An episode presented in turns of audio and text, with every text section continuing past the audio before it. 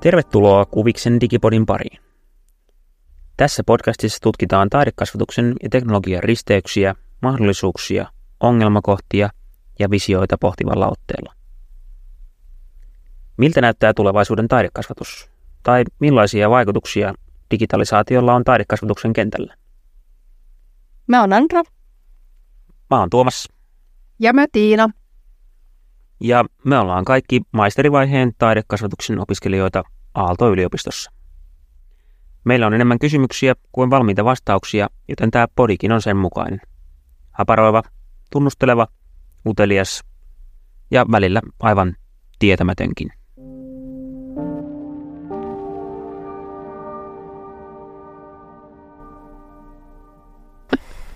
Oletko valmiita? Ai niin, miten joo. Tää päästä silleen niin kuin yhdellä autolla.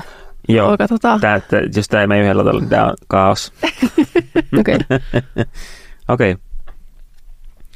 Hei, ootteko muuten koskaan kuullut kasvatukseen ja koulutukseen liittyen sellaista termiä kuin SMET?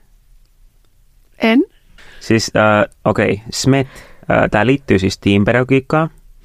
Äh, ja tämä Steamin äh, nimi, niin sehän on tietysti lyhenne, jossa tämä A-kirjain viittaa sanaan art, äh, eli siis taide. Mutta alun perin taidetta ei ollut ollenkaan mukana tässä Steamissa. Ja se lyhennettiin siis muotoon STEM. Mutta ihan alkuun ää, ne aineet ei kuitenkaan ollut siinä järjestyksessä, ää, vaan se ensimmäinen lyhenne oli SMET tälle Steam-pedagogikalle. SMET. Okei. Okay. Joo, joo. Siis miettikää, jos se olisi pysynyt tuossa SMET-muodossa ihan niin kuin silleen lopullisesti siinä vaiheessa, kun tämä art lisättiin siihen. Minkälaisia nimiä siitä olisi voinut tulla? Smeta. Smeta. Smetana. Smetana. Niinpä, joo joo. Tai Smeet, vähän niin kuin meat, Smeet. Esimerkiksi Se olisi smea. aika hyvä. Niin? tai Samet. Mm-hmm. Miettikää. Vähän sille harhaanjohtava kyllä kans. No ehkä vähän, mutta sitten jos miettii, niin kuin, mitä tulee tästä Steamista tällä hetkellä mieleen, niin kuin höyryveturit, steampunk, teollinen vallankumous, Mm. tällaisia tosi kovia juttuja. Niissä on samet. Niistä se voisi olla sellainen pehmeä ja sellainen kaunis ja vähäksi sellainen kimalteleva.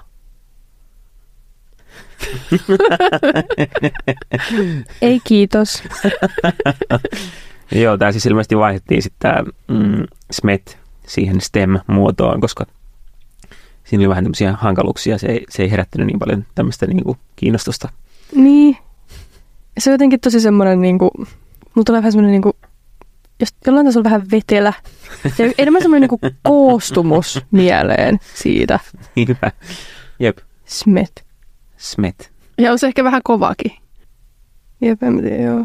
Tää ei, ei kyllä ehkä päädynyt siihen loppuun podcastiin, mutta Päätyy. ei, päätyy, tää, päätyy. voi siis, mutta mulla tuli itsellä vaan siis, mulla on pakko saada sanottua tää ääneen, koska mulla tulee siitä smetistä mielen kanssa niinku smäigä. Ja tämmöset niinku, Mäkin olin just siitä tulee jotain fermoja, melkein ei osaa sanoa, sanoa, mitä siitä tulee. niin, smut, smä, smet, mäl. Kiitos Sandra. Mennään meidän jaksoon.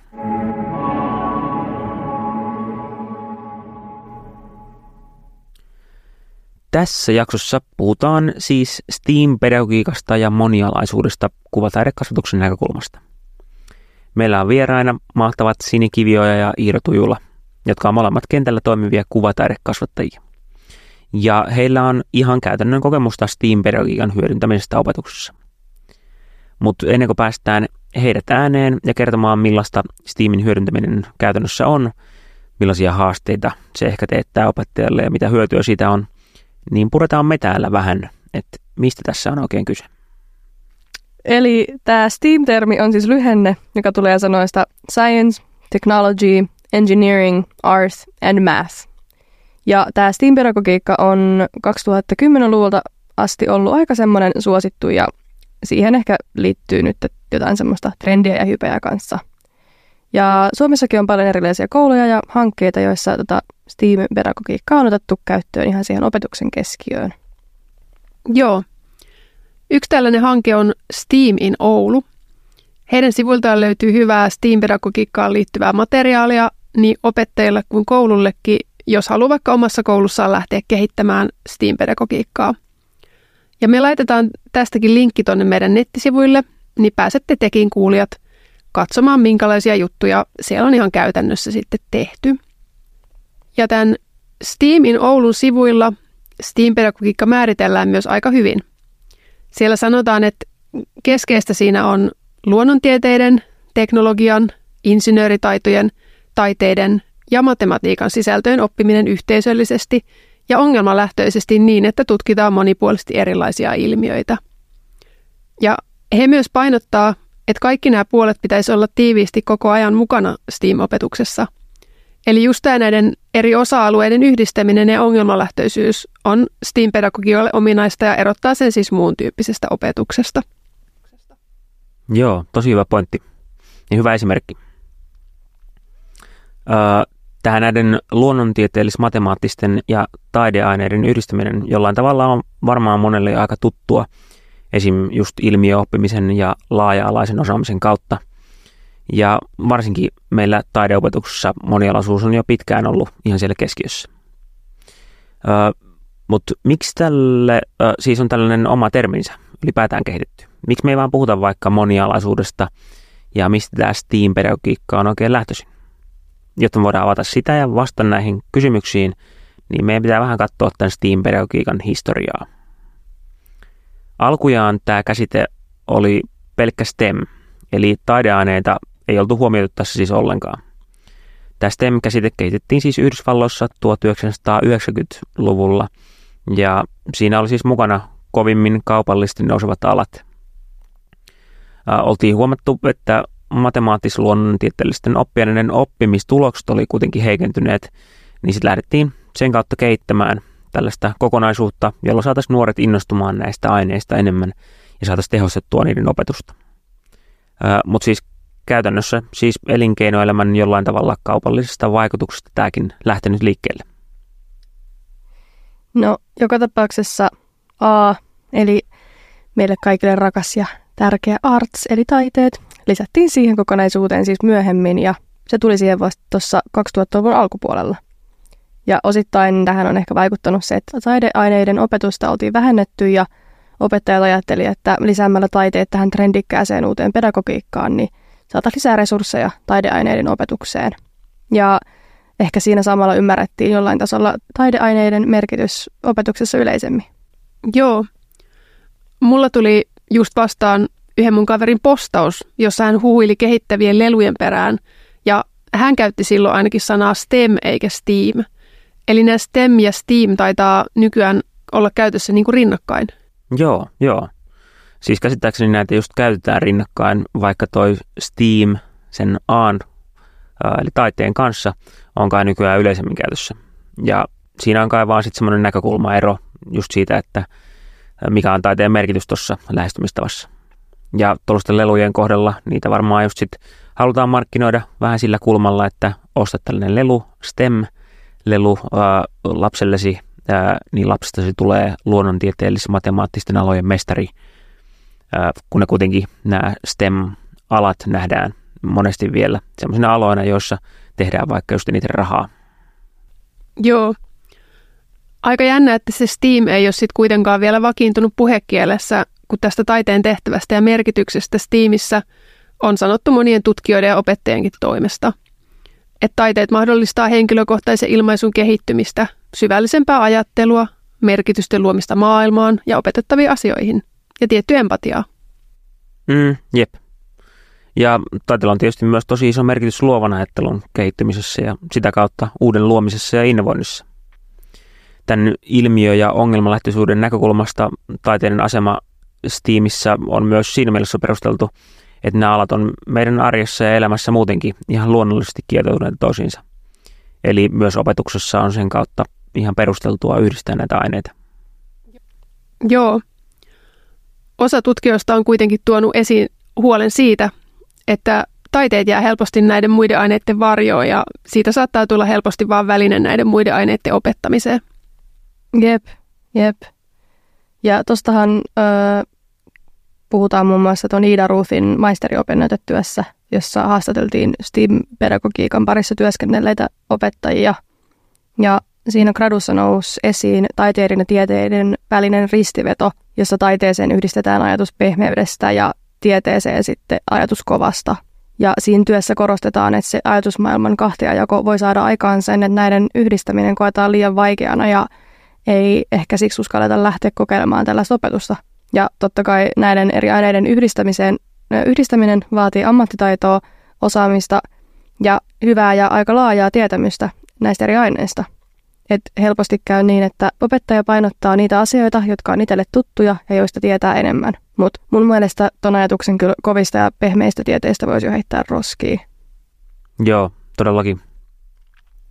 Ää, tässä kohtaa on kuitenkin hyvä ehkä vielä palata siihen, että vaikka STEAM-pedagogiikka on jollain tapaa nostanut tätä eri aineiden välistä yhteistyötä enemmän tapetille ja merkittävämmiksi asiaksi kuin mitä se ehkä aiemmin on ollut, niin kuvataidekasvatuksessa tämä monialaisuus on ollut ihan keskiössä ja tosi pitkään kauan ennen tämän STEAM-pedagogiikan keksimistä.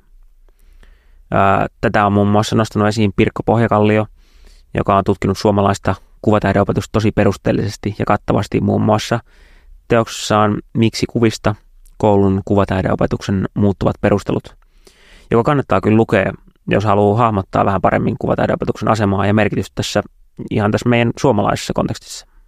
Niinpä.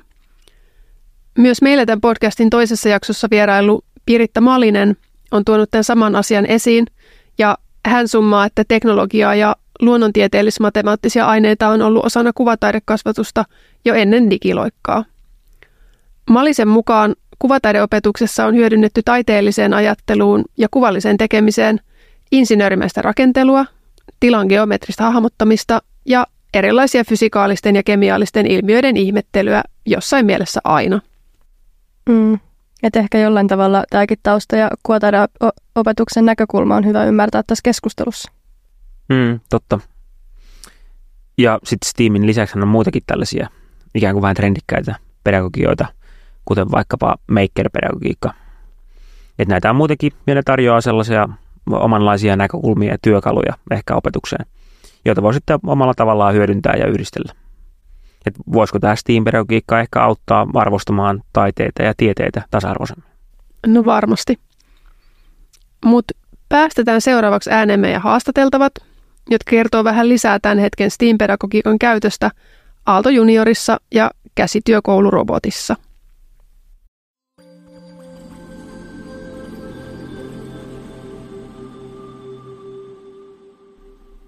Öö, kiitos tosi paljon, kun pääsitte tähän meidän podcastiin mukaan. Tosi, tosi mahtavaa saada teidät tänne. Pääsee kuulemaan teidänkin ihan tämmöisiä käytännön kokemuksia.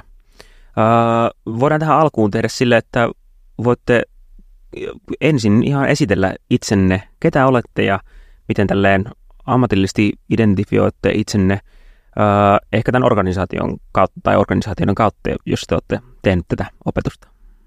Aloitanko mä vaikka? Tosiaan moikka, Sinikivioja olen ja tota, olen töissä Aalto-yliopiston juniorilla ja tällä hetkellä mä teen siellä viestintäkoordinaattorin hommia, mutta aikaisemmin olen myös ollut pidempään työpajaohjaajana ja pitänyt siellä tämmöisiä taiteen ja muotoilun työpajoja erityisesti ja tein juuri myös kuvataidekasvatuksen graduni sinne kanssa ja nyt valmistuin sitten myös kuvataidekasvattajaksi täältä Aallosta. Joo, ja Tujulan Iiro. Hmm. Heti vaikea kysymys, että miten identifioin itteni.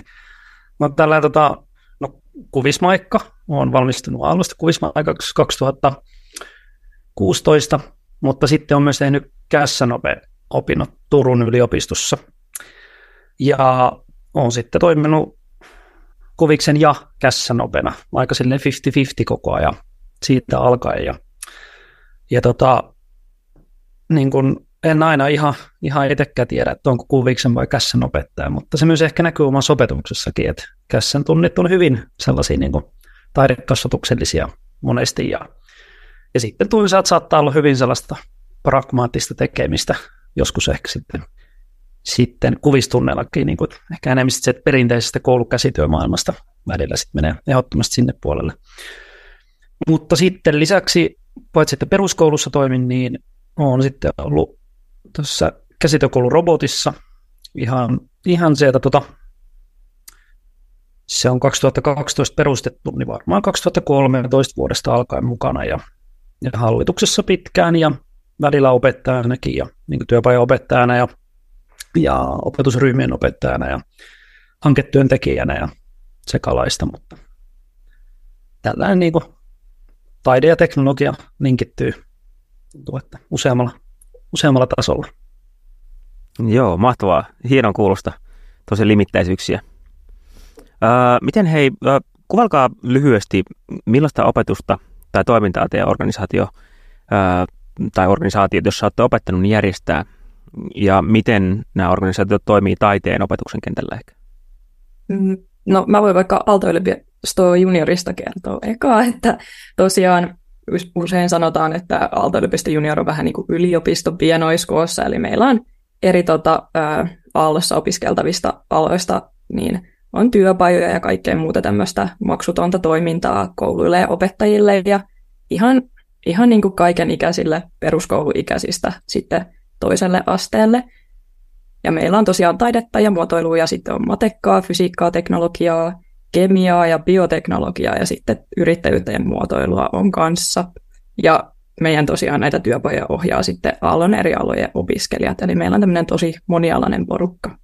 No, käsityökoulurobotti on, on tota taiteen perusopetusta antava oppilaitos, eli me ollaan ihan kuvataidekoulu, no niin kuin tuttavallisemmin ilmaistuna, mutta meidän, meidän oma taiteenala on niin elektroninen ja mediataide, ää, mutta annetaan mediataiteiden lyhyttä oppimäärää, tarjotaan.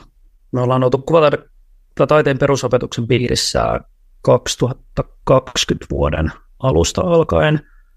Ja, ja tota, rakenne on, että meillä on 7-8-vuotiaiden opetusryhmiä, eli 9-12-vuotiaiden opetusryhmiä, 13-16-vuotiaiden. Ja, ja sitten lisäksi, lisäksi työpajaopetusta, esimerkiksi eri tapahtumissa. Mm, aika paljon ollaan Espoon päässä. Me siis toimitaan Aurorassa ja sitten Annantalolla kampissa. Ja tota, hmm, sitten tosiaan niin kuin Espoossa on oikeastaan meidän se pää, pääpiste, niin, niin me ollaan jotenkin sinne Espooseen organisaationa linkitytty, niin sitten annetaan muun muassa siellä kuulups kulttuuripolulla koulut, koululaistyöpajoihin opetusta ja, ja sitten järkätään erilaisia koulutuksia. Oppimateriaalituotanto on ollut aika, aika sellaista, mitä ollaan paljon tehty. Ja sitten erinäisiä hankkeita – me esimerkiksi voisi nostaa vaikka me tehtiin Kati Hyypän kanssa tuossa. Se sellainen osallistava mediataiteen teos Halo kuuleeko metsä, mikä sitten on, on kiertänyt eri, eri lasten kulttuurikeskuksissa ja siihen sitten on liittynyt, liittynyt tota, toisenaan myös työpajaopetusta. Ja, ja, mutta sitten toinen, toinen osa minusta, en tiedä miten, miten tätä nyt sitten tässä jaetaan, mutta ne on sitten tietty ihan peruskoulukenttä, että, että siitäkin voidaan tässä oikein mielellä puhua. Joo, No, tä, tässä oli jo paljon aika tämmöistä monialaista myös niin kuin, näkemystä molempien kautta tulee. Miten he sitten, mm, millainen merkitys tällä taiteella on siellä teidän järjestämässä opetuksessa näissä instituutiossa tai organisaatiossa, ja miten se ehkä suhteutuu näihin muihin aineisiin? No, musta tuntuu, että ainakin meillä, meillä se taide on niin kuin ihan se koko, koko toiminnan lähtökohta. Ja ja se, että kun me ollaan alkuja 2012 perustettu käsityökoulurobotti, niin, niin kun ei vielä meille ei silloin ehkä ollut mielessä, että tässä tulisi taiteen perusopetusta jossakin vaiheessa, niin, niin löytyi vaan niin kuin sopiva porukka taiteen alan toimijoita, jota yhdisti se teknologia. Et, et siellä oli monia, monia tota, omassa praktiikassa tai praktikassaan tai tai työskentelyssään, niin luontevasti taiteilijana toimi, mutta niin kuin medioina oli, oli vaikka niin kuin uudet mediat tai, tai elektroninen musiikki tai, tai tota, erilaiset rakenteluprojektit ja, ja tota, niin sitten se meidänkin pedagogiikka, pedagogiikka pitkälti sitten ehkä rakentunut pikkuhiljaa sitä kautta, että jokainen, jokainen taiteilija on sinne niin kuin tuonut sitä omaa, omaa toimintatapaansa mukaan.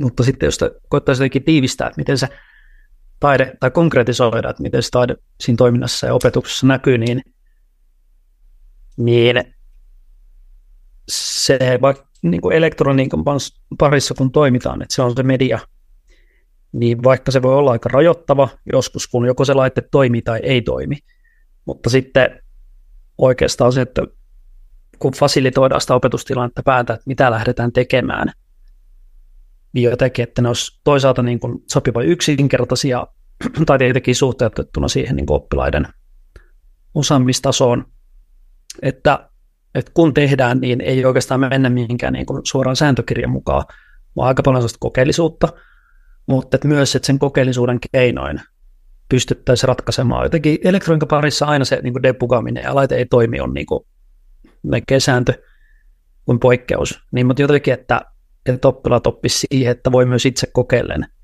myös lähteä ratkaisemaan niitä ongelmia, milloin sitten se myös saattaa välillä tuoda jotain aika yllättävääkin vaikka siihen laitteen toimintaa tai, tai lopputulokseen tai jotenkin muoto muuttuu ihan täysin.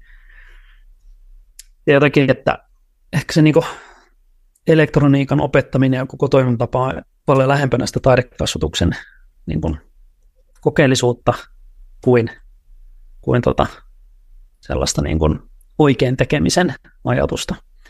Joo, ö, tosiaan me juniorillahan ollaan osa tätä Luma-verkostoa, mikä on siis Suomessa toimii eri yliopistoissa ja Lumakeskuksia. Ja sieltä tulee meidän historiakin, että ennen aalto juniori oli tämmöinen Lumakeskus tota, Aalto, ja silloin siis ei ollut vielä taidetta eikä myöskään tota, tota, ollut taloutta ja yrittäjyyttä to- meidän toiminnassa, ja sitten taide ja muut, muuta on tullut vasta vähän myöhemmin. Ja me ollaankin vähän sille erikoisuus näiden lumakeskusten joukossa, koska Aallossa tosiaan on tämä kuvataidekasvatuksen linja ja sitten myös on nämä muut muotoilut ja elokuva-ala ja vaikka mitä kaikkea meiltä löytyy, niin tota, ö, sitten se on tuotu tähän meidän toimintaan mukaan. Ja ne on kaikki tavallaan meillä on eri aihealueille omat koordinaattorinsa, jotka menee vähän näiden korkeakoulujen mukaan ja sitten tota, he, he koordinoivat sitä omaa aihealuettaan, mutta sitten siellä myös tehdään tämmöistä ö, just monialasta tota, yhteiskehittäjyyttä ja sitten ohjaajat myöskin ohjaa välillä aina vähän eri alojen työpajoja ja sitten tietenkin tapahtumissa, mitä mekin niihin osallistutaan välillä, niin tota, on aika usein semmoista just monialaisia projekteja, missä saattaa yhdistää vähän eri alojen juttuja ja Joo, että taide näkyy meillä silleen samanlaisena toimijana tavallaan kuin muutkin nämä alat, että yksi siellä joukossa ja myöskin tota, silleen omasta mielestäni myös tosi tärkeä, koska tota, taiteesta on tosi helppo löytää niitä rajapintoja niiden muiden aiheiden kanssa, että jos mä en nyt ihan väärin muista, niin taitaa jopa olla myös, että meillä on eniten juurikin taiteen kanssa yhdistettyjä, tai että meillä on niin kuin vähän tällainen myöskin teennäinen jako, että tämä työpaja vaikka on taiteen ja muotoilun sekä ää, tota, talouden ja yrittäjyyden, vaikka siinä saattaisi piileäkin muitakin aihealueita vähän, mutta taide on muistaakseni se, mitä useiten yhdistetään taas sitten muihin näihin aloihin, koska se jotenkin vaan luonnollisesti aina istuu siihen, että sieltä löytyy jotain kiinnostavaa. Saako kommentoida väli? en, en tiedä, että onko se teillä Aalto tavallaan se jako jako niin kuin noin tiukka ikään kuin sen takia, että asiakkaat vaikka löytäisi teille. Et, et jotenkin voisin kuvitella, että et tulijan ja kävijän on niin helpompi hahmottaa, että jos se on niin taidetta tai teknologiaa. Sitten on ihan sama niin kuin näkyy peruskoulussa sitten taas tällä, kun opettaa oppilaille jotain juttuja, sitten vaikka kässän tunnilla. Jos mennäänkin vähän jokin kokeellisempaa taidejuttua, niin sitten saattaa heti olla, että hyi, että ei tämä kuulu mitä on kuullut tähän oppiaineeseen. Tai, tai saatikaan, että jos niin kuin, jotkut saattaa jopa olla, että kässän tunnilla jotain elektroniikkajuttua tehdään, niin sitten hei, tämä on fyke, ei tämä mitään kässää tai jotenkin. Joo. On hyvin, vahvoja, vahvoja tällaisia tota, rajoja edelleen. On ollut myös vähän ehkä jopa ongelma, kun itse siis teen nyt viestintää enemmänkin, ja että kuinka saa tajuamaan tavallaan vaikka jonkun fysiikan opettajan, että hei, että tämä toinenkin aihe, joka ei ole ehkä siellä fysiikkapajojen joukossa, niin se täysin menee sun opsiin ja sun opetukseen su, niin, kuin niin hyvin, että se myös tulee välillä opettajienkin tämmöisistä ennakkoluuleista, että ei ehkä edes tajuttaa, että hei, mähän voin katsoa näitä muitakin tyyppejä, täältä voisi löytyä jotain, joka sopii juurikin mulle. Joo, kiinnostavia pointteja. Ja tietysti niin kuin ollaan myös sen kysymyksen niin kuin, mm, parissa, että miten ylipäätään vaikka taide määritellään mitä on taide ylipäätään. Öö, mennään vielä eteenpäin pikkasen, öö, kun tehdään tämmöisiä niin erilaisia työpajoja tai muuta, jotka yhdistelee sitten jotain taidetta ja muita aloja, niin olette sitten kokenut sen niin kuin haastavaksi, just vaikka jos yhdistellään niin kuin, no, teknologiaa käsittelevään opetukseen, öö, ja, ja jos, niin, niin, niin minkälaisia ne haasteet ehkä sitten on, mitä sitten kohtaa tavallaan siinä taidetta ja näitä muita ehkä aineita yhdistettäessä? Mm, musta ainakin tuntuu, että jotenkin itse siis on tehnyt myös ää, tota, tietotekniikan sivuaineen ja sitten sen kautta onkin juniorille tehnyt, tehnyt tota, tämmöisiä työpajasisältöjä, missä yleensä on teknologiaa. Ja tosiaan gradussa myös kehitin semmoisen aistikoneet-nimisen työpajan, missä käytetään tota, Arduinoa ja sitten sekoitellaan vähän teknologiaa ja taidetta. Ja musta tuntuu, että tosi usein ainakin meillä juniorilla on semmoinen yleinen ongelma, ehkä semmoinen epävarmuus, joka niiltä ohjaajilta saattaa tulla. Ja myös jos joku kehittää jotain työpajaa, niin se on myös semmoinen aika yleinen, että, että ei ehkä luoteta siihen, että osaa tehdä tai osaa vetää jotain ei niin itselle tuttua aihetta. Tai vaikka, että jos siihen liittyy joku laite, kuten Arduino, että osaanko mä nyt oikeasti käyttää tätä Arduinoa ja riittääkö se, että esim. siis itsellänikin oli näitä tunteita, kun mä oon itse oppinut vaikka Arduinojen käytössä, että mun koodi on tosi sekavaa ja voinko mä opettaa tätä, kun mä en itsekään aina löydä oikeita vastauksia, mutta se on ehkä myös semmoinen asia, mistä pitää vähän päästä yli ja musta tuntuu, että meillä tota, siihen silleen ratkaisuksi löytyy sitä, että kun on tosi monialainen se työporukka, niin siellä on aina joku, jolta sä voit kysyä apua ja joku, joka voi tarkistaa tavallaan, että onko sitä nyt mennyt oikein. Ja siinä myös ehkä, kun sä sit pääset keskustelemaan niiden muiden alojen opiskelijoiden ja ohjaajien kanssa, niin ota, vältytään myös niitä ongelmia, mitä kanssa saattaa tulla, että sinne tulee jotain asiavirheitä sinne opetukseen, että mitä mullakin oli joku, että olin kuvaillut Arduinoa vahingossa työpajamateriaalissa tota, kuin pieneksi tietokoneeksi, mutta sen piti kuulemma kuvailla, että kuin eräänlainen pieni tietokone, että, että tota, siitä saattaa olla tuommoisia tosi niin kuin, pieniä juttuja, mitä ei itselle tulisikaan mieleen, mikä sitten, tota, sitten se, jolle se toinen ala on sitä omaa, omaa juttuja, niin tajuakin. Joo, tuossa on ihan tuttuja piirteitä. Mun mielestä ehkä, jos miettii vaikka, jos me ollaan vaikka ope, opepajoja ja niin opekoulutusta järkätty, niin, niin tota, ehkä sieltä saattaa nousta yksi sellainen haaste, että monesti siis ne on sitten niin kuin vaikka taidekasvatuksen alan ihmisiä, kenelle työpajoja ollaan järkätty, niin jotenkin, että osaako he tätä, tai miten he sitten osaisivat lähteä soveltamaan tätä, tai, tai moni saattaa jopa olla vähän sähkökammo jotenkin, että, että uskataanko kokeilla jotain laitetta, saatika uskataanko avata jonkun laitteen, että kun sitä mekin tehdään, että lähettää pendaa jotain, jotain virtapiiriin, niin, niin tavallaan, että mitä tapahtuu, että kun jonkun laitteen avaaja, että saako niin edes tehdä tai muuta. Et, et musta tuntuu, että ollaan niin kuin aikuis, aikuisporukassa niitä haasteita on enemmän. Lapset pääosin, vaikka äsken kuvailinkin, että, että saattavat olla välillä aika sille, niin kuin tietoisia eri oppiaineiden rajoista, niin siitä huolimatta niin kuin he kyllä niin kuin, lapset ja nuoret pääasiassa mukautuu aika hyvin, että ei se niin otsikolla ole, oikeastaan väliä. Uh, jotenkin mitä, mitä äsken sitten kuvailit siitä, niin kuin, että, että voinko edes, tai just, että, että suke oli vaikka joskus olo, että, että voinko opettaa tätä aihetta, tai, mm.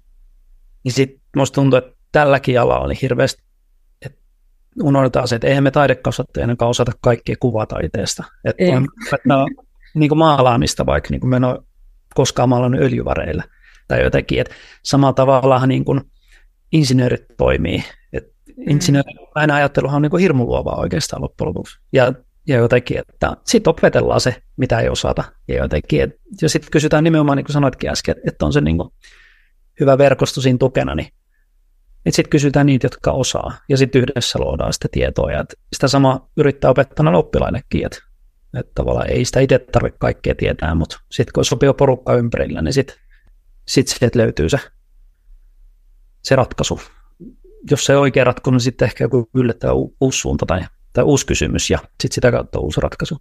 Nimenomaan, joo. Tuossa vähän jo, jo sivusittekin tuota meidän seuraavaa kysymystä just tuosta niin opettajien näkökulmasta ehkä ja to, toisaalta se, että niin kuin, miten lapset suhtautuu ja miten opettajat suhtautuu tuohon niin tuon tyyppisen opettamiseen, mutta mut, jos te vähän summaatte vielä, niin minkälaisia asioita teidän mielestä opettajilta nimenomaan vaaditaan, kun tehdään tuommoista laaja-alaista tai ilmiöpohjaista opetusta tai järjestetään sellaista? No sellaista niin kuin, ainakin yksi tärkeä piirre on sana epävarmuuden hyväksyminen. ja jotenkin, että ei tarvi olla, olla asiantuntija siinä aiheessa siihen tarttuakseen myös oppilaiden kanssa. Että, että tota, se niin voi olla vuosia, vuosikymmeniä pitkä prosessi, että tavallaan sellaista uteliaisuutta ja niin kuin mukautumiskykyä siihen. Niin. Ja sitten, että niin kuin mitä enemmän sitä aihetta oppii, oppii ja hahmottaa, niin sitä enemmän se osaa tehdä linkkejä eri oppiaineidenkin välillä vaikka. Että. Mutta niin kuin, väitän, että opettaja ei voi lähteä aihetta, aihetta tota, opettamaan sillä tavalla, että nyt luen tämän oppimateriaalin, niin sen jälkeen opetan kaiken tästä. Että, että tota, sellaista niin kuin, tutkivaa, tutkivaa otetta aiheeseen. Joo, mä oon ihan samaa mieltä, että pitää uskaltaa hypätä tavallaan siihen tuntemattomaan aiheeseen, että, ja myös ehkä hyväksyä se, että, että pitää olla semmoinen niin tutkiva asenne, ja aina kun tutkii, niin välttämättä siitä ei tulekaan mitään, mutta ei se mitään, että sitten ehkä seuraavalla kerralla tulee, ja jotenkin olla, olla tosi avoin sille, että mikä se lopputulos sitten tuleekaan siinä olemaan, että saadaanko vaikka valmista, valmista laitetta rakennettua, niin se ei välttämättä tarvikaan olla se pääasia, vaan se, että mitä sitten siinä prosessissa tapahtuu ja siinä sitten matka opitaan. Mm. Joo, minulla oli tosiaan just vedin, vedin eskarilaisille pajan, missä sitten oli heidän opettajat kanssa mukana. Me tehtiin sellainen juoma-automaatti siinä heidän kanssa, niin kun alkuun vähän demotti erilainen, erilainen, miten tehdään valoa, liikettä, ääntä, yhdistettiin tai mm, koekytkentäjohdoilla komponentteja toisiinsa ja saatiin toimintaa ja sitten rakennettiin tämä, tämä juoma-automaatti yhdessä ja ekan porukan kanssa se homma toimi ihan täydellisesti. Ja sitten toka porukalla klassinen demoefekti, että ei se toiminutkaan. Mutta se oli oikeastaan se kaikkein kiinnostavin vaihe siinä työpajassa, kun ne oppilaat oli siinä ringissä tai puolikaudessa ympärillä ja he tuli hirmu hyviä diksi, että hei, tarkista noin, hei, tarkista noin. Ja sitten me yhdessä ränkättiin sitä ja loppujen lopuksi se toimi. Ja niin kuin tuntuu, että siinä päästiin siihen niin kuin ytimeen. Eli tavallaan, että kuka tahansa opettaa, kun opettaa, niin just, että ei, ei pelkää sitä, että nyt rakennetaan tämä. Ja sitten jos tämä ei toimikaan, niin apua, mitä tehdään. Joo, joo. Kiinnostavaa. Hyviä pointteja. miten sitten, nyt on tietysti niin kuin paljon puhuttu suomalaisesta koulujärjestelmästä ja kaikenlaista uudistuksesta ja muusta, mitä siihen liittyy. Ja ehkä yksi tämmöinen, joka, jota on joskus ehkä vähän parjattu, tämä just, just nämä ilmiöpohjainen opetus ja tietty laaja-alaisuus, tai ehkä se ilmiöpohjainen opetus pääasiassa. Miten, se, miten te suhtaudutte tähän ilmiöpohjaiseen opetukseen tai laaja-alaisuuteen niin ylipäätään opettamisessa? Ja minkälainen merkitys sillä on teidän mielestä opetuksessa? Mä itse voin sanoa, että tietty mä nyt en ole henkilökohtaisesti opettanut missään peruskoulussa tai, tai tota, vaikka lukiossa tota, vielä muuta kuin harkoissa, mutta jotenkin, tai ainakin juniorin toiminnassa tuntuu, että noi on jotenkin tosi, tosi niin kuin ihanat, ihanatkin aiheet, ja sieltä myös tulee tosi paljon semmoisia, kun lukee vaikka OPSia ja mitä siellä sanotaan laaja tavoitteissa tai muissa, niin semmoisia aiheita, mitä on tosi niin kuin herkullista käsitellä vaikka meidän työpajoissa, ja musta on kiva, että siellä on semmoisia läpileikkaavia teemoja, jotka niin kuin jokaiseen aiheeseen tai aineeseen niin kuin saadaan jollain tavalla liitettyä, ja tota, myös tavallaan kiva, että oppilaita päästään vähän innostaan siihen, että vaikka samaa aihetta voidaan tutkia tieteen, mutta myös taiteen avulla, että, että mun mielestä se on niin kuin ihanaa, että voidaan silleen katsella jotain tiettyä aihetta vähän eri, eri kuvakulmista. Niin, mun mielestä se tavallaan laaja-alainen jaottelu, se on ihan hyvä työkalu niin kuin aihe näiden asioiden hahmottamiseen ja, ja jäsentelyyn. Peruskoulukentä tai peruskoulun näkökulmasta, niin, niin se on tota, se jotenkin mun mielestä ehkä se alleviivaa ihan hyvin sitä niin kuin pedagogista vapautta, mikä on Suomessa tosi vahva. Ja niin kuin mun mielestä siitä pitääkin pitää kiinni, ja se on tosi hyvä, että sen takia tuollaiset niin laajalaiset taidot on, ohja, on ohjannut vaikka niin kuin viimeisintä OPS-työtä. Just niin kuin sanoitkin äsken, että, että tavallaan mitkä tahansa aiheet tavallaan voi liittyä niin vahvasti toisiinsa, että, että sitten vaan niin kuin, kun opettajat osaa ja jotenkin uskaltaa linkittää niitä asioita toisiinsa, niin, niin tota, ei, mun mielestä se on ihan, en mä jotenkin osaa sanoa, että hyvä vai huono, mutta se on niin kuin ihan looginen työkalu mun mielestä olla. Taiteen perusopetuksen kentällä, niin niitä sitten vähän, vähän eri tavalla tota, varmaan sitten ollaan hahmoteltu. Mä en itse asiassa ihan tiedä, että onko ne ohjannut niin taiteen perusopetuksen opistyötä kuin paljon. Mutta tota, kyllä mä näkisin, että ne, ne aika luontevasti toteutuu ainakin meidän kohdalla jotenkin sieltä niin kuin tutusti perusopetuksen OPSin kentältä. Et, niin. Kyllä se, se on hyvä, hyvä työkalu hahmottaa sitä omaa, omaa opetusta ja, ja pedagogiikkaa. Mm. Miten sitten tietysti niin suomalaisessa kuvataideopetuksessa tämmöinen monialaisuus on tietysti ollut vahvasti siellä keskiössä tosi pitkään jo niin kuin hyvin varhaisesta vaiheesta. Öö, Mutta miten sitten tällä niin kuin suhteessa tähän niin kuin Steam-pedagogiikkaan, jos puhutaan Steam-pedagogiikasta, niin näette sitten öö, niin kuin mitään tavallaan eroja tai, tai muuten niin kuin tämän Steam-pedagogiikan tai tämmöisen niin kuin perinteisen kuvataidekasvatuksen monialaisuuden öö, tai just ilmiöpohjaisen opetuksen välillä.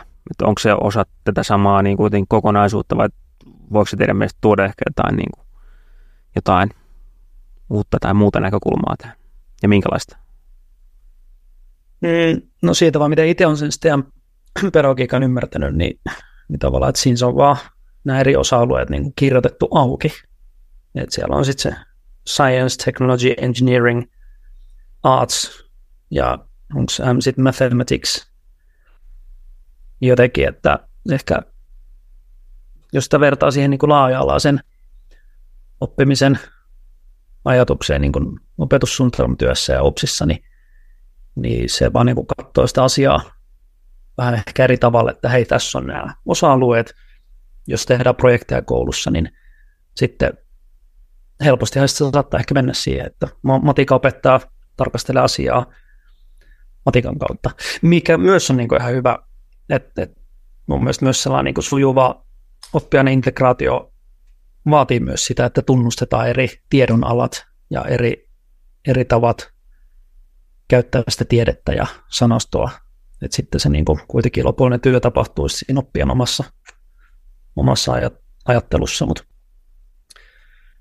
mut tota, joo, ehkä se on vaan niin kuin vähän eri, eri tulokulma vaan siihen saman, samaan aihealueeseen. Joo. Mites Sini? Joo, mäkin näen sen, mä näen sen tavallaan, niin kuin, että se on hyvä työkalu, niin kuin STEAM-kasvatus, että tavallaan siitä aiheesta, vaikka se on niin kuin todella siis sama kuin monialaisuus ja ilmiöoppiminen ja laajalaisuus, niin siitä niin kuin kontekstista, että ollaan tehty paljon tutkimusta ja, ja löytyy erilaisia projekteja, mistä voi ottaa vaikka mallia. Että se on siinä niin kuin mielestäni tosi hyvä, että sit tavallaan, että jos näistä aiheista haluaa etsiä vaikka englannin kieleksi jotain materiaalia tai tietoa, niin sitten se Steam on siihen hyvä, hyvä termi. Ja kyllä me niin kuin, meillä sitä käytetään sitä Steamia tosiaan, tosiaan tota juniorilla ja on se, siis sehän on kyllä välillä aika kontroversaalikin termi, että, että onko se A sitten siinä arts vai all vai mikä se on, mutta tota, kyllä mä näen, niin kuin, että siinä on, siinä on nämä positiivisetkin puolet, mutta henkilökohtaisesti mä kyllä tykkään siitä monialaisuustermistä jotenkin, kun se on niin monimutkaton, että, että mm. siinä tavallaan sanotaan jo se, että monet alat tekee yhteistyötä. Mutta joo. Joo, joo. Tietysti tässä Steam-pedagogiikan yhteydessä on puhuttu ää, paljon myös siitä, niin kuin, mikä painoarvo niin kuin eri aineilla on ja tavallaan, että, että, että se A sieltä tai se ta- taiteiden painoarvo jotenkin saattaisi välillä niin kuin tippua tai, tai jotkut opettajat saattaa niin jotenkin jotenkin unohtaa ehkä sen merkityksen sieltä. Öö, mutta miten mieltä te olette tästä niin kuin, ehkä taiteen tehtävästä tuossa ja miten, miten teidän mielestä ylipäätään niin kuin taiteen merkitystä osana muuta opetusta voisi vahvistaa niin kuin yleisesti? Minkälaista sieltä niin kuin teidän mielestä sille, jos kiteyttää niin taiteen tärkeimmät tehtävät, niin miten, se, miten sitä voisi niin kuin, jotenkin vielä vahvistaa? Tällä vaikea ja lahja kysymys. Iso, iso kysymys toki myös mielestä ainakin siis niin kuin tärkeintä, mitä taide voi antaa just vaikka Steamille tai yleisesti monialaisuudelle, niin on tota, just tämä tämmöisen kriittisen ajattelun opet- opettaminen, että sitä jotenkin tapahtuu luonnostaan, kun päästään käsittelemään erilaisia teemoja katsomalla vaikka taidetta tai tekemällä käsillä. Ja mun mielestä se on tosi tärkeää, että sitä, sitä on niin kuin ihan kaikessa opetuksessa. Ja sitten myös se, että taiteen avulla voidaan tutkia joitain asioita tai näkökulmia aiheesta, jota ei välttämättä muilla aloilla päästä edes tutkimaan, että se on niin kuin se vahvuus siinä. Ja tietty sitten myös taiteen opetuksessa tulee usein tämmöisiä sosiaalisia taitoja, mitä opetetaan samalla, että, että opitaan empatiaa ja ryhmässä toimimista ja kaikkea tällaista tärkeää siinä ohessa sitten, kun tehdään taidetta ja opitaan siitä. Hmm.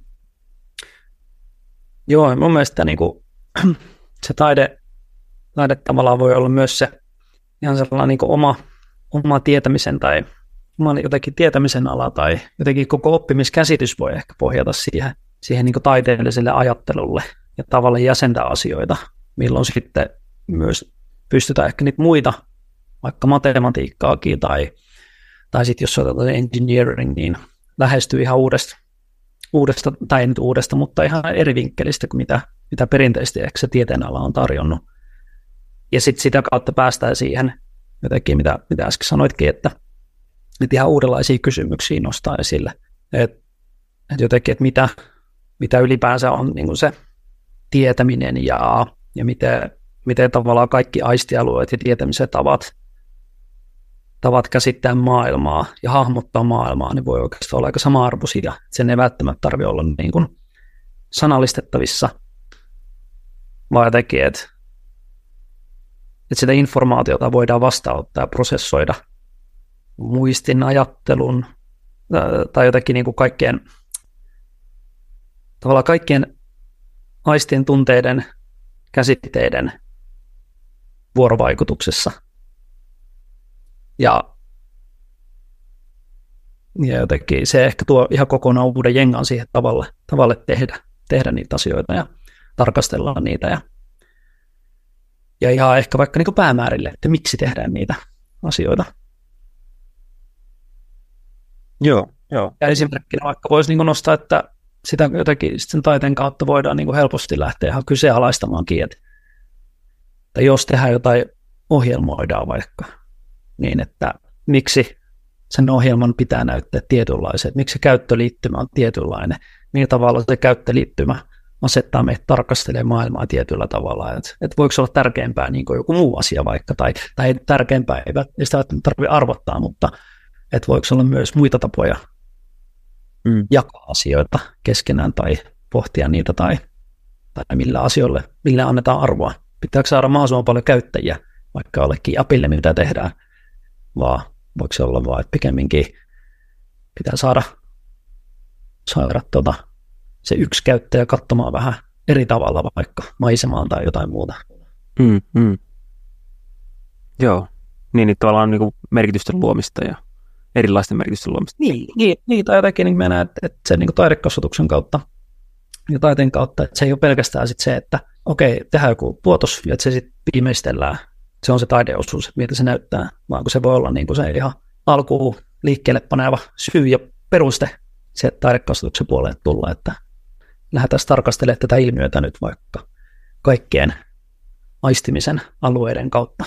Musta sanoit tosi kivasti myös sen tavallaan, että aikaisemmin mainitsit jotain siitä, että tavallaan ei tarvitse aina sanallistaa sitä tietoa myös sen, että just vaikka, että huomioidaan se, että ihmiset myös oppii ja tutkii ja miettii maailmaa vähän niin kuin eri tavalla, että joillekin se luonnollisin tapa voi vaikka olla niin kuin jonkun tota, taideteoksen tekeminen tai muuta, että sitten tavallaan tuodaan se samalle tasolle se semmoinen kaikkien, kaikkien niin kuin tapa ymmärtää ja käsittää maailmaa. Joo, mahtavaa. Hyviä kiteytyksiä. Joo, ja mä voisin ehkä tuosta jotenkin vielä jatkaa jotenkin. Mä oon monesti nostanut vaikka noissa koulutuksissa, niin sellaisen yhden oppimiskäsityksen niin kuin esille. Oppimiskäsitykset ei tietenkään niin kuin, ei ole sellaista toista tai yhtä oppimiskäsitystä, mikä jotenkin kumoaa toisen, vaan ne on vain eri perspektiivejä saman asiaan. Mutta niin jos vaikka puhutaan konstruktivistisesta oppimiskäsityksestä, missä niin se oppija on itse asiassa aktiivinen toimija, niin niin aikoinaan tämä MITin-professori Seymour Papert kelasi sitä asiaa niin, että se ei enää ollut konstruktivismia, vaan hän kehitti sen niin kuin konstruktionismiin. Mikä sitten alleviiva sen, mistä tehdään joku tuotos, että oli sitten runo tai ohjelma tai joku malli tai vai joku artefakti, mitä, mitä tuotetaan. Ja oleellista oli se, että sen kautta se ajattelu jäsentyy ihan eri tavalla siihen niin kuin ulottuville käsille käsitettäväksi. Ja, ja, ja sitten niin kuin myöhemmin, myöhemmin kanssa toi, myös, myös MITissä niin oppimisen proffana toimiva käsittääkseni edelleen tämä tota, Mitchell Reisnick, joka on ollut Scratchinkin kehityksessä niin kuin se primus moottori käsittääkseen, niin, niin tavallaan on just vienyt sitä myös, myös sitten vielä eteenpäin, että et jotenkin, että se jakamisen tilanne, että kun, jos vaikka puhutaan sitten niin kuin avoimesta koodista tai, tai ylipäänsä, että jaat sitten sen oman ohjelman muille, niin se on niin kuin sitä, missä se ajattelu laajenee ja tulee uusia näkökulmia ja käsitteellistät sitä. Että hän niin puhuu, että miten vaikka lapset päiväkodissa leikkii. Ja se on itsellekin hirmu tärkeää tehdä koulussa joku juttu, tai sitten robollakin, kun ollaan tehty juttu, niin sitä annetaan aikaa ja tilaa myös niin leikkimiselle ja kokeilemiselle, koska sitten niitä vasta, tavallaan, että se ei ole, no niin, täytyy olla valmis, pistää reppoa, lähteä kotiin, vaan että ei, että sitten vasta niin kuin, otetaan ne esille ja jaetaan, ja sitten siinä jaetaan sitä, eikä lapsetkaan sitä itse tiedosta, ei he kerro, niin kuin, että miksi tämä, tai saattavat kyllä kertoa, että miksi tämä laite toimii näin, mutta jotenkin, että se tulee niin, kuin, niin monenlaisia ajatuksia ja aistimuksia ja, ja tota, tuntemuksia niiden äärellä. Että sitten se ehkä herättää taas ihan uudenlaisia ideoita ja kysymyksiä. Joskus sitten ehkä ideoiksi, mitä sitä seuraavana työnä tekemään. Tai sitten niin ne vaan jää johonkin sinne ilmaa, ilmaa leijumaan. Tai, tai niin kuin, että ei, ei, niistä oikein saa kiinni, mutta siitä ne on niin kuin hirmu tärkeää sellaista kokemustietoa siellä. siellä niin. Joo, just toi niin kuin ehkä, ehkä just se, että taide jollain tavalla mahdollistaa myös sen niin kuin kysymysten esittämisen ja tuo sen jotenkin, silleen, jotenkin avoimeksi, että se on ihan ok, että me esitetään kysymyksiä. Hei, mahtavaa. Tosi paljon kiitoksia. Tästä tuli tosi paljon tosi, tosi konkreettisia ja hyviä niin kuin, ohjenuoria ja näkökulmia just myös tähän niin kuin monialaisuuteen taideopettamisessa. Kiitos tosiaan tosi paljon, että pääsitte mukaan tähän, tähän haastatteluun vielä. Kiitos paljon. Kiva oli, oli tota, jakaa näitä ajatuksia.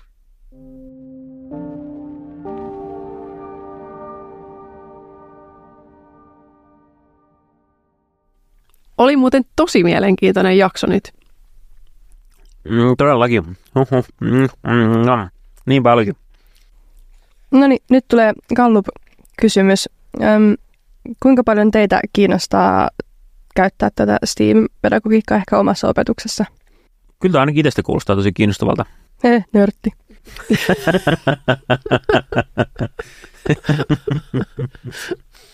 Entä Tiina? Mua kiinnostaa ehkä kaikenlaiset yhteistyöt, että olen tällä odottavalla kannalla. Joo. Mm. Siis todellakin. Andra, entä itse? Häh? Mm. No joo, oikeastaan. Musta tuntuu, että mua, mua ehkä itse vaan silleen, tulee helposti heti, jos on joku tämmöinen trendipedagogiikka, niin joku teini sisällä herää, on niin kuin, äh, en todellakaan, mutta siis oikeasti sille sisällöllisesti niin joo kiinnostaa. Kaikki nämä niin kuin, tämmöiset yhdistelyt ja muut vastaavat niin kiinnostaa kyllä. Ja jotenkin tommonen, ehkä jotenkin just semmoinen, että jos pääsi vaikka jotenkin tieteilijöiden kanssa öö, tekemään. Tai esimerkiksi Helsingissä on myös se öö, BioArt Society. Mm. Um, niillä on tosi mielenkiintoisia projekteja siellä. Niin jotain tuommoista yhdistelemistä var- varmaan tekisi kyllä mieli tehdä. Mua voisi kiinnostaa tehdä joku limosiiniprojekti. Siis Smek, perä, smek, smek, Smek pedagogiikka. Siis siellähän oli, mä, me käytiin silloin joskus vuosia sitten siellä. Niin käytiin. Ja siellä oli joku tehnyt siis semmoisia, niin kuin, miten oli jotain hiivaa, jotain grammeja, missä oli tehty niin kuin valokuvia. Ja sitten oltiin niin kuin kasvatettu tota niin, äm, hometta. hometta siihen päälle. Okei. Okay. Ja sitten niistä tuli niitä niin kuin, kuvia. Nice. Joo, super kiinnostavaa. Ja ihan Steam opetuksen keskiössä. Kyllä. Kaikki eliöt, otukset, mikrobit, kaikki livasienet, jotkut semmoiset. Wow. Kiinnostaa. Joo, mutta laitetaan tämänkin jakson sitten öö, sivuille kaikki lähteet. Laitetaan. niin tutkikaa lisää.